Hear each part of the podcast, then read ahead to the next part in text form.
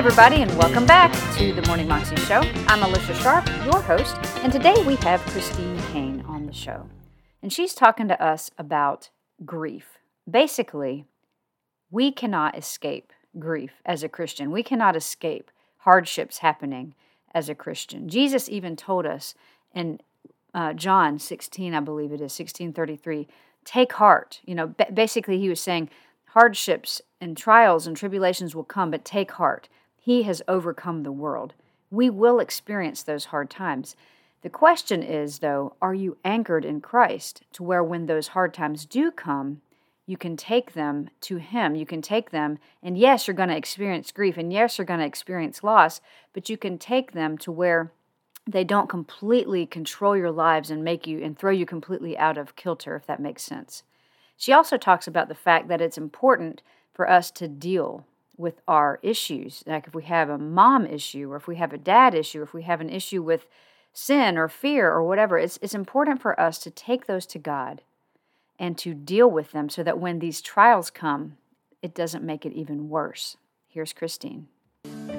I was um, celebrating my 50th birthday with, you know, 150 of some of my closest friends. We were on a boat, we were dancing and having just a great time of fellowship and enjoyment. It was awesome. Well, then, as I got off the boat that morning, my mother was in hospital in Australia. I had FaceTimed um, with my mum, I had FaceTime with my brothers, and had just a, a moment with her. It was awesome. But then, as I was leaving the boat that night, I drove home, pulled my phone out of my purse, and it had 26 missed phone calls from my brothers to tell me that my mum had died that night while I was on a boat dancing Zorba the Greek eating feta cheese, she, which is how she would have wanted it to go, you know. um, but let me just say, is you, you can't avoid trials. Wow. I, am a preacher.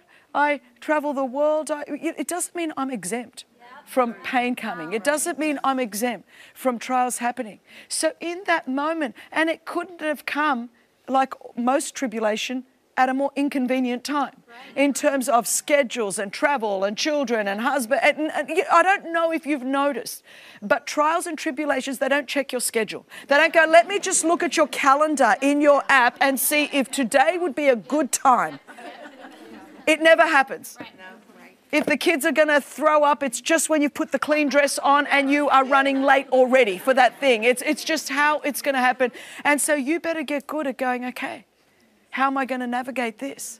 It was just on the eve of, a, I had to go and speak at Joyce Meyer's women's conference. I had to navigate a funeral in Australia. I had to be there for my brothers. And it, it, there's just life. I had to talk my daughters through losing their grandmother. I had to process my own grief. If you don't think I had mother issues, I was left in a hospital abandoned at birth. And then I was adopted and not told about it for 33 years. I had plenty of my own stuff that, uh, thank God, I had processed a lot of that with Jesus. So, what could have untangled me? When my mother died, that could have been one of the greatest things in my life. Talk about a mother wound with my background.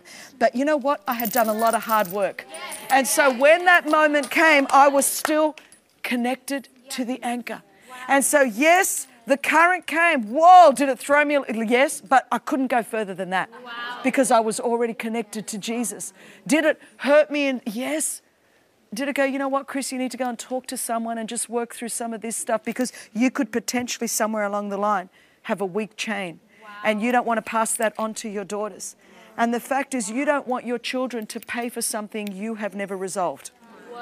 You don't want your spouse to pay for something you have never resolved. So many of us, a lot of the storms and the trials and the tribulations we go through have got actually nothing to do with what's going on out there. It's that we have chosen not to deal with certain stuff. And so our links are really, really uh, very weak, very, very weak. So the minute a small thing comes, Someone doesn't talk to you, someone doesn't look at you the right way. Your girlfriends go out and you have a look at Instagram and go, they didn't invite me to lunch. Or, you know, you, you look at someone else's Pinterest account and get depressed about your bedroom. And so, you know, I mean, while, while people are dying and, you know, major global crisis, uh, Pinterest can wreck your whole day. Like, seriously, get off social media. That's all I can say. And so, at the end of the day, get some of these chains a little bit more secure. So then, you know what? When it comes, you're not going to waver. And so that your, your children and the next generation and the people in your workplace and your friends, it doesn't matter what season you're in, whether you're single or married or, or whether you have got children or not children, one of the greatest testimonies to this generation will be for Christians to not waver when trials and tribulation come because we know where we have been anchored. We are anchored in Jesus Christ, and that means that news comes and trials come. Well, you know, eight weeks to the day that my mother died, my brother calls me, and my sister in law, who's my age, who was my age, 50 years old, she, um, her, her bowel ruptured and her spleen ruptured her bowel, and that was it. In the midst of all of that, and she had had this rare form of cancer. And my brother called me, and I was in London um, speaking at, at our church, at Hillsong Church there in London. And he called me from the room where she was dying. I had never heard the death rattles before. I had never heard someone dying like that.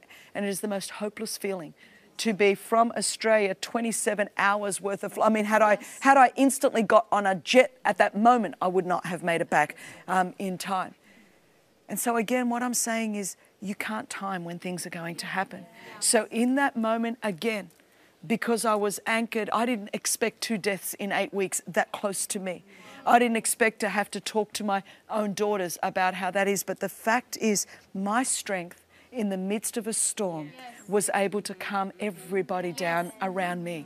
How are you in the midst of a storm? Are you anchored to Jesus? Because He's stable. He's not gone anywhere. The fact is, it's our instability that makes people think that God is unstable. Mm-hmm. And so, if Christians would learn to be stable, if we truly stay anchored in Christ, then the people around us would not freak out when something happens politically that they weren't expecting, when something happens economically that they weren't expecting. But if we get on our blogs every time we don't like something, if we get on Twitter every time we don't like something, and we start raving and we start ranting and we start going off like it's the end of the world, what do you think the world is going to think? Then they're, they're going to think we're just crying wolf when it really is the end of the world. Well, that was Christine Caine, and you can find that on YouTube if you search under Christine Caine. Christians are not exempt from trials. You can also find out more information about Christine at her website, christinecaine.com. I hope that you have a fabulous day today and that you will anchor yourself to Christ and go live your 320 life. God bless.